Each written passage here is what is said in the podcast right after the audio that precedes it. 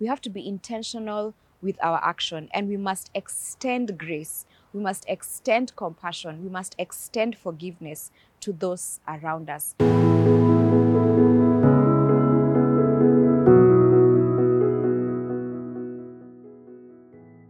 I was reflecting on the words of the late Reverend Evangelist Billy Graham, and he says, Love is not an emotion, it's a decision. Love is not an emotion, it is a decision.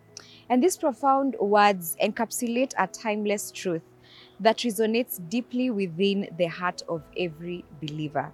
As we embark on this journey of exploring the essence of love, especially in this month of February, let's consider the significance of this statement that he's telling us that love is in the purest form transcends fleeting emotions.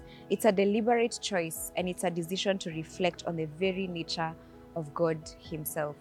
When I think about 1 John 4 19, which says, Love because He first loved us. I'm reminded, and I also hope that you are also reminded of the source of our capacity to love. God has given us His innate nature. He has allowed us to move and to flow in His innate nature of loving and to love other people. The overwhelming, unconditional love that God pours in our hearts, out on us.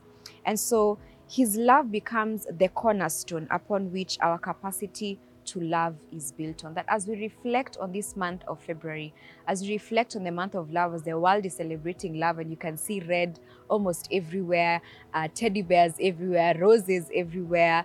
Even on the online shopping, you just go through online shopping, you're seeing most of the things that are being advertised is more or less everything to do with love.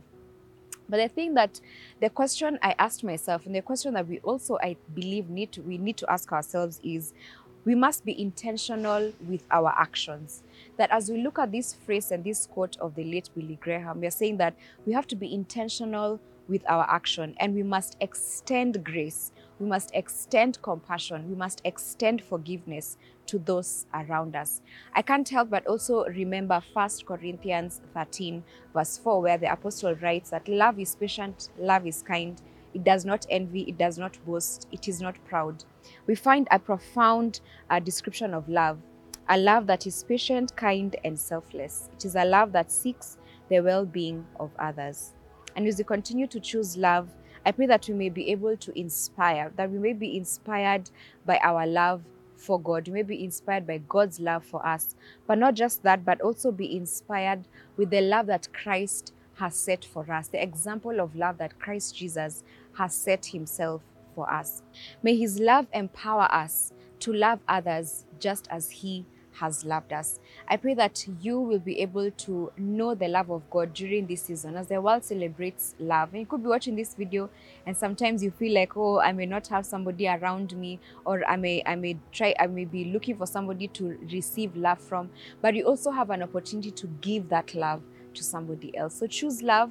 Thank you so much for watching this video. May the Lord bless you. Please engage with us on our social media platforms, Facebook, Twitter, Instagram, and YouTube. And until next time, God bless you and remember to choose the love of God.